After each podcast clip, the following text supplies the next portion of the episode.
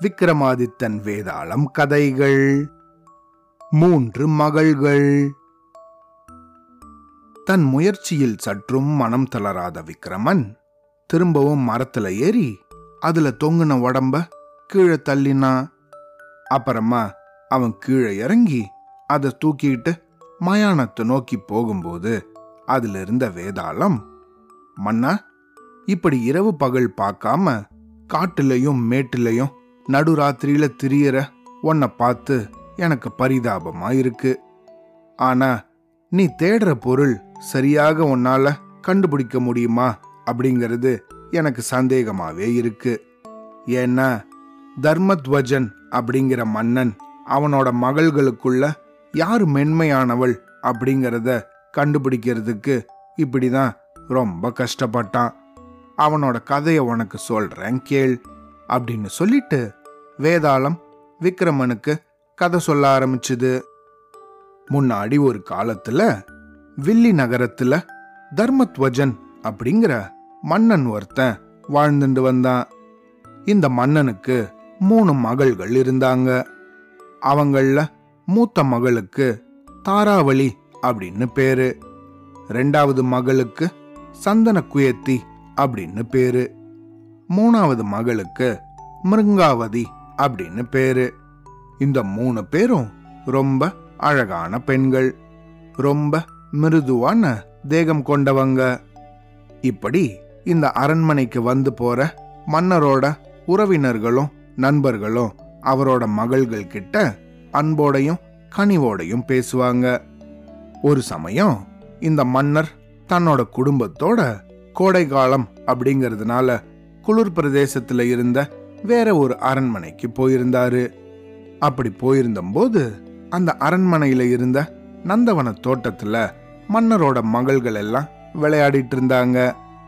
இதுக்கு நடுவுல அவரோட முதல் பெண்ணான தாராவளி விளையாட்டாக தன் அப்பாவோட தலைமுடிய பிடிச்சு இழுத்தா. அந்த சமயம் அவளோட கூந்தல்ல காதோரமா அணிஞ்சிருந்த தாமரை மலர் ஒன்று அங்கிருந்து நழுவி அவளோட மடி மேல விழுந்துச்சு. அது விழுந்த அதிர்ச்சி தாங்காம அப்படியே தள்ளாடினாவோ.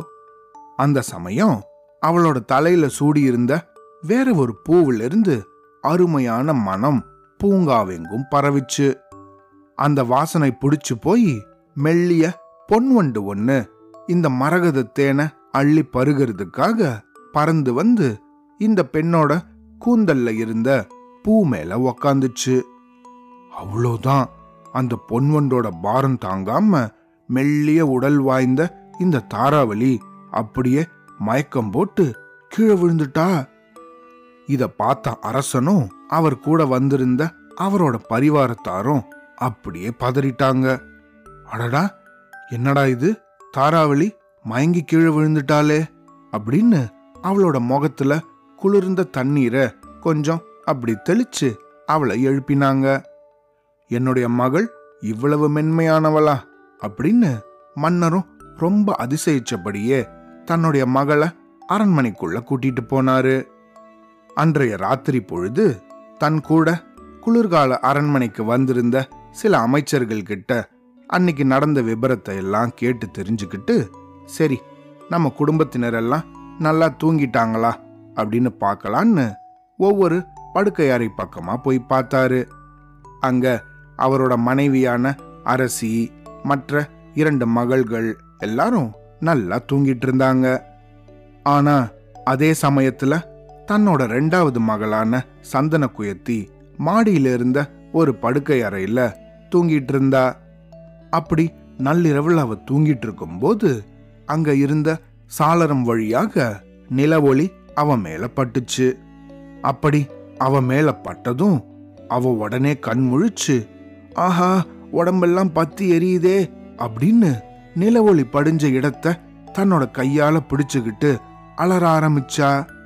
இத கவனிச்ச மன்னரோ தகச்சு போய் பக்கத்துல ஓடி வந்து ஆஹா என்னது இதெல்லாம்?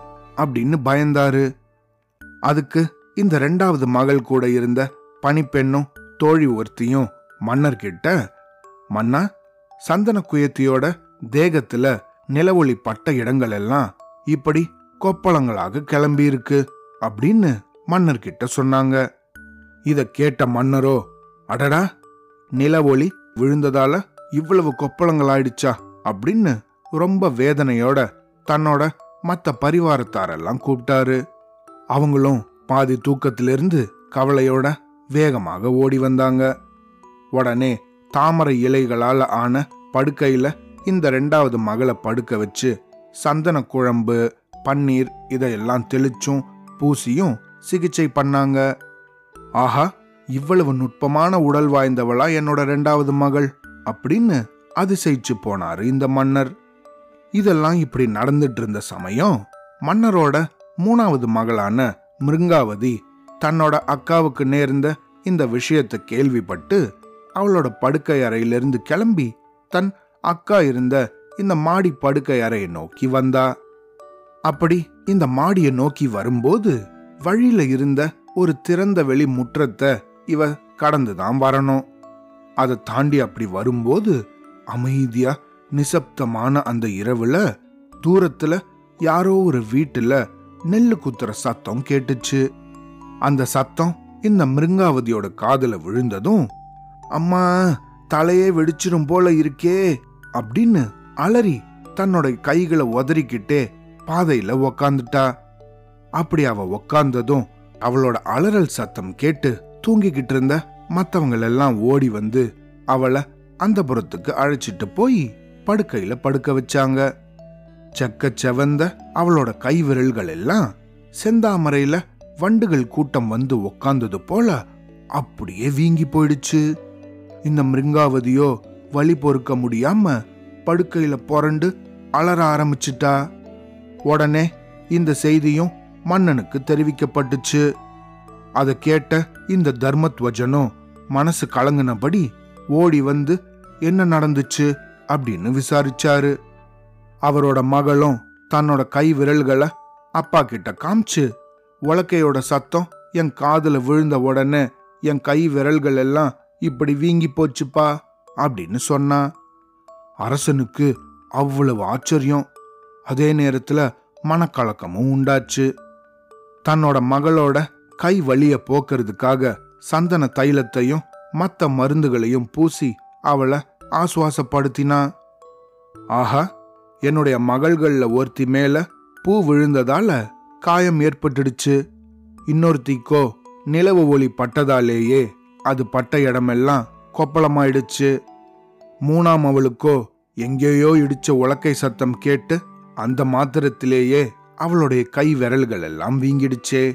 அப்படின்னு தன் மகள்களுடைய இந்த மென்மையை பத்தியும் அவங்க வாழற இந்த சுக வாழ்க்கையை பத்தியும் இந்த மன்னர் மனசுல நினைச்சிண்டாரு.